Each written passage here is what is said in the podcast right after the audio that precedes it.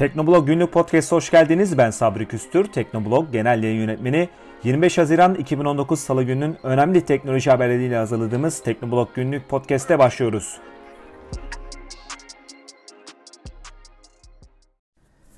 Apple bu ayın başlarında düzenlemiş olduğu geliştiriciler konferansında ya da bildiğimiz kısaltmasıyla WWDC'de iOS 13, iPadOS, macOS Catalina, watchOS 6 ve tvOS 13'ün tanıtımlarını gerçekleştirmişti ve hemen ardından da geliştiriciler özel ilk beta sürümleri yayınlanmıştı.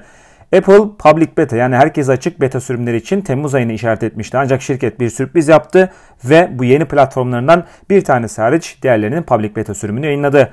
iOS 13, iPadOS, macOS Catalina ve tvOS 13'ün Public Beta sürümleri şu anda Apple Beta Software programında indirmeye sunuldu ve Teknoblog.com'da yer alan ipucu yazısını takip ederek siz de cihazınıza bu beta sürümlerini indirebilir ve Apple'ın sunmuş olduğu yenilikleri hemen test edebilirsiniz. Public beta sürümleri sonbahara kadar yani Apple'ın bu yazılımların final sürümlerini yayınlayıncaya kadar gelecek güncellemelerle son halini alacak ve sonbaharda da bu sürümlerle birlikte artık en son haline public beta sürümleriyle final sürüm birleşmiş olacak ve böylelikle kullanıcılar kararlı sürümede birlikte Apple'la birlikte ulaşmış olacaklar.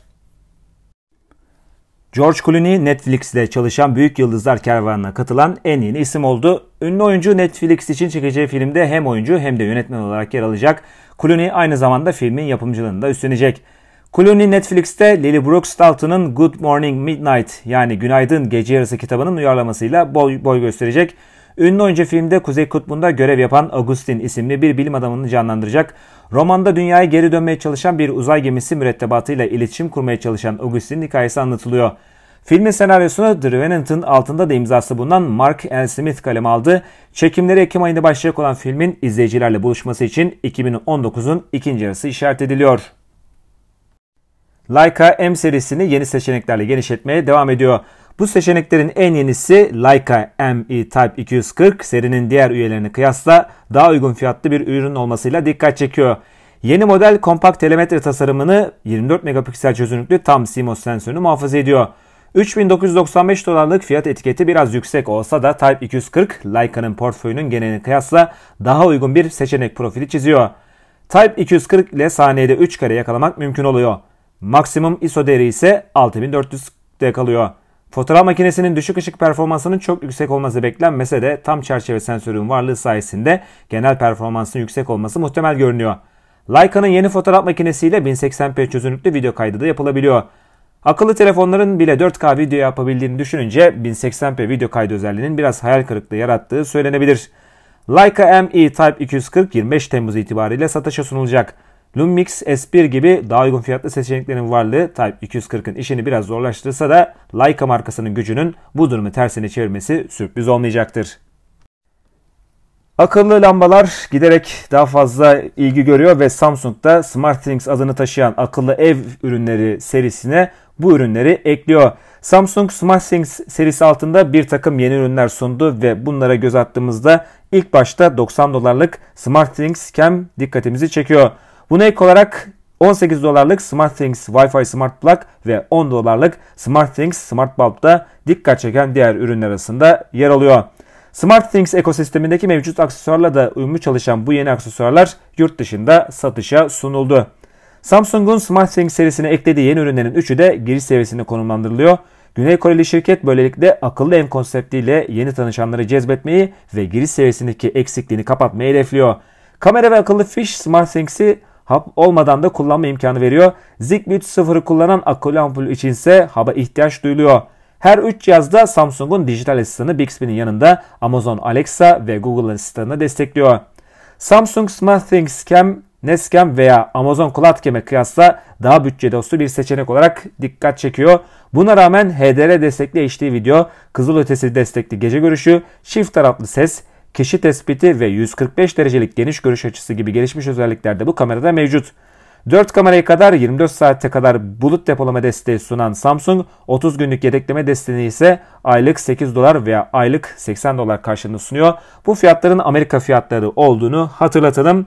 Donanımsal özelliklerinin kullanımı için ise bulut aboneliğine ihtiyaç duyulmuyor. Kameranın kaydettiği görüntüler Smart Hub'ın iOS veya Android uygulamaları, Samsung TV'ler veya Family App serisi buzdolaplarında da izlenebiliyor. Wi-Fi Smart Plug ise aynı prizde iki tane takılması mümkün olacak kadar küçük bir fiş. Amazon Smart Plug'la aynı işlevlere ve aynı özellikleri taşıyan Samsung'un akıllı fişi daha uygun fiyatlı olması ve Google Asistan desteğiyle fark yaratmayı başarıyor. Smart Bulb ise 9 watt gücünde akıllı bir LED ampul olma özelliğini taşıyor. Huawei'nin Android telefonlarında EMUI olarak adlandırılan bir kullanıcı arayüzü geliyor ve Huawei P30 serisiyle birlikte EMUI 9.1 kullanıcı arayüzü bu telefonlarda kullanıcıları sunulmuştu. Huawei EMUI 9.1 kullanıcı arayüzünü şimdi daha önceki modellerine de getiriyor. Şirket yaptığı açıklamayla 23 telefon için EMUI 9.1 güncellemesini ne zaman sunacağını açıkladı. Listeye baktığımızda ilk olarak 27 Haziran tarihinde Mate 20 serisinin ürünlerinin güncelleneceğini görüyoruz. Huawei Mate 20, Huawei Mate 20 Pro, Mate 20X ve Mate 20 RS Porsche Design güncellemeyi alacak ilk Android telefonlar Huawei Android telefonlar olacak. Temmuz ayında ise daha fazla sayıda Huawei Android telefonu EMUI 9.1 güncellemesini alacak. P20 serisi, Mate 10 serisi, Mate 9 serisi, Y9 2019, Y6 2019, Y5 2019, Nova 3, Nova 3i, Nova 3e ve Nova 4 telefonları gelecek ay EMUI 9.1 güncellemesini alacak. EMUI 9.1'de EMUI 9 gibi Android 9 pay tabanlı bir sürüm olarak karşımıza çıkıyor. Bununla birlikte Huawei her ne kadar Android geleceği pek belirli olmasa da Android Q güncellemesini en az 14 cihaz için sunacağını daha önce açıklamıştı. Geçtiğimiz ayın ortalarında Amerikan Ticaret Bakanlığı başkanlık emri doğrultusunda Huawei'yi kara liste eklemişti ve bu durumda da Amerikan şirketlerinin devlet izni olmadan Huawei'ye herhangi bir ürün veya servis satması mümkün olmaz hale gelmişti. Bu kararın hemen ardından Google Huawei'nin Android lisansını askıya almıştı ve bu durum teknoloji dünyasında bir bomba etkisi yaratmıştı. Daha sonra bazı şirketlerin ARM gibi şirketlerinde Huawei ile olan iş ilişkilerini askıya aldığını görmüştük. Microsoft ve Intel'in ne yapacağı merak konusuydu. Bu iki şirketten Huawei'yi destekleme kararı geldi. Microsoft ve Intel'in destek kararının Huawei'nin dizüstü bilgisayarlarını kullananlarını sevindireceğini söylemek çok da yanlış olmayacaktır. Bu kararla birlikte dizüstü bilgisayarların Windows 10 güncellemelerini alması konusundaki şüpheler de ortadan kalkıyor. Microsoft bu konuda uzun süre boyunca sessiz kalmıştı ve bu durumda Huawei'nin dizüstü bilgisayar sahiplerini endişeli bir bekleyiş etmişti. Buna ek olarak şirket çevrim içi mağazasında da Huawei'nin ürünlerinin satışını durdurmuştu. Tabii ki bu Amerika için geçerli ancak satışlar bir süre önce yeniden başlamıştı. Microsoft tarafından PC World'e gönderilen bir açıklamada müşterilerimize olağanüstü bir destek sunma konusundaki kararlılığımız sürüyor. ABD Ticaret Bakanlığı'nın kararı üzerinde yaptığımız değerlendirme Huawei cihaz sahiplerine Microsoft yazılım güncellemelerini sunmaya devam edebileceğimizi gösteriyor. Intel de yine PC World'e yaptığı açıklamada Huawei'nin dizüstü bilgisayarları için güvenlik güncellemesi ve sürücü sağlamaya devam edeceğini belirtti. Huawei, Microsoft ve Intel cephesinden gelen açıklamalar sayesinde en azından dizüstü bilgisayar pazarında sıkıntı yaşamaktan kurtulmuşa benziyor. Benzer bir durumun mobil cihaz kategorisinde tekrarlanmayacağını görmek içinse biraz sabretmek gerekiyor. Google Play'in güvenliği konusunda yeni bir araştırma var. 2 yıl boyunca devam eden bir araştırma Google'ın uygulama mağazası Google Play Store ile ilgili dikkat çekici bir durumu ortaya koydu. Sydney Üniversitesi İngiliz Milletler Topluluğu Bilimsel ve Endüstriyel Araştırma Örgütü'ne bağlı Data 61 laboratuvarı tarafından gerçekleştirilen araştırmaya göre mağazada farklı şekillerde zarar teşkil eden 2040 uygulama tespit edildi. Bu uygulamalardan bazılarının şüphe çekecek kadar fazla izin talep ettiği, bazılarının ise doğrudan zararlı yazılım barındırdığı belirtiliyor. Google Play Store'daki 1 milyon uygulamanın mercek altına alındığı araştırmada zararlı unsur barındırmayan çok sayıda sahte uygulamaya da rastlandı. İhtiyacı olmayan verilere erişim izni talep eden uygulamalar da araştırmanın önemli unsurları arasında yer alıyor. Bu grubun öne çıkan isimleri ise popüler oyunlar Hill Climb Racing ve Temple Run. Araştırmacılar Google Play Store'daki 1 milyon uygulamayı analiz edebilmek için nöral ağları ve öz devinimli öğrenme teknolojisini kullandı.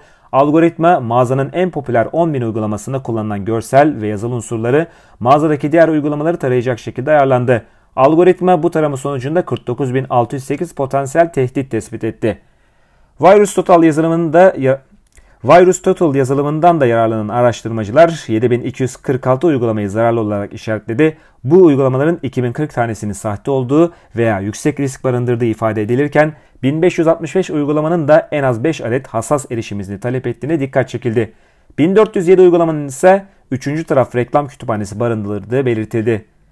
Google Play Store ekibi araştırmacıların tespit ettiği tehlikeli uygulamaları mağazadan kaldırdığını açıkladı. Ekip mağazada reddedilen uygulamaların oranının %55 arttığına, uygulamaları cezalandırma oranının da %66 yükseldiğine dikkat çekti. Bir süredir Türkiye'de de satılan Samsung Galaxy A30 ve A70 için hazırlanan yeni yazılım güncellemeleri yayınlandı. Galaxy A70 için hazırlanan güncelleme 470 MB büyüklüğünde ve Mayıs ayının güvenlik yamasıyla birlikte geliyor. Güncellemenin odak noktasında ise cihazın dokunmatik ekranının ve parmak izi tarayıcısının performansını artırmak bulunuyor. Galaxy A30'un güncellemesi ise 645 MB büyüklüğünde. Bu güncelleme Galaxy A70'inkinden farklı olarak Haziran ayının güvenlik güncellemesinde barındırıyor. Galaxy A30'un güncellemesinin ekran ve parmak izi tarayıcısı performansını yukarı taşıyıp taşımayacağı ise henüz bilinmiyor. Galaxy A30 için hazırlanan güncelleme Endonezya ve Filipinler'de dağıtıma çıktı. Galaxy A70 güncellemesi ise Hindistan'da kullanıcılarla buluşmaya başladı. Güncellemelerin Türkiye'de veya diğer ülkelerde kullanıcılarla ne zaman buluşacağı ise henüz bilinmiyor. Apple uzun süredir akıllı saat pazarının zirvesinde yer alıyor. Araştırma şirketi Counterpoint Research'a ait son rakamlarsa Cupertino merkezi şirketin Apple Watch Series 4 sayesinde zirvedeki yerini daha da sağlamlaştırdığını gösteriyor. Apple Watch sevkiyatları 2018'de bir önceki yıla kıyasla %22 oranında arttı. Dördüncü nesil Apple Watch 2018'in Eylül ayında tanıtılmış ve ayın ortasında da satışa sunulmuştu. Akıllı saat yılın sadece üçte birlik kısmında satışta olsa da 2018'de en çok satan giyilebilir ürün olmayı başardı. Apple Watch Series 4 2018'i 11.5 milyon satış rakamıyla tamamlarken sağlık odaklı özelliklerin saatin gördüğü ilgide önemli bir rol oynadığı düşünülüyor. Apple Watch Series 4'ün başarısı Apple Watch'un önemli bir sağlık cihazına dönüştüğünü de gösteriyor. Akıllı saat pazarındaki oyuncuların ve cihazların sayısı artıyor. Bu nedenle Apple'ın da bu pazardaki toplam payı %43'ten %37 seviyesine geriledi.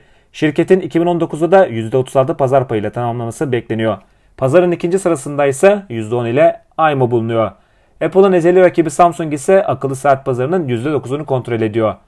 Apple Watch Series 4 2018'in en çok satan akıllı saati olurken ikinci sırada selefi Apple Watch Series 3 bulunuyor. Fitbit Versa, iMu Z3 ve Apple Watch Series 2 de ilk 5'i tamamlayan diğer ürünler arasında yer alıyor. Samsung Galaxy S10 5G Samsung'un ana vatanı Güney Kore'de yaklaşık 3 ay önce piyasaya çıkmıştı. Galaxy S10 5G'nin Güney Kore'de hedeflenen hakimiyete ulaşması pek zor olmamış gibi görünüyor. Akıllı telefonun ülkede 80 gün içinde 1 milyon satış rakamına ulaştığı belirtildi. Kaba bir hesap yapıldığında Samsung'un Güney Kore'de her gün yaklaşık 15 bin Galaxy S10 5G sattığı görülüyor. Samsung'un en büyük rakiplerinden LG ise V50 ThinQ 5G modelini 10 Mayıs itibariyle bu ülkede satışa sunmuştu. LG'nin akıllı telefonunda bu süreçte 280 bin adet satıldı. Bu da güçlü bir satış rakamı olsa da Galaxy S10 5G'nin performansının yanında biraz sönük kalıyor. Galaxy S10 5G Güney Kore dışında da 5G şebekesinin aktif hale geldiği bazı ülkelerde satışa sunulmuş durumda.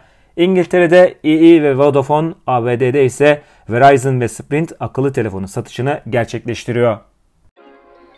Teknoblog günlüğün 25 Haziran 2019 tarihli bülteninin sonuna geldik. Yarın gündemin en öne çıkan teknoloji haberleriyle yeniden karşınızda olacağız. Yeni programda tekrar görüşmek üzere. Hoşçakalın.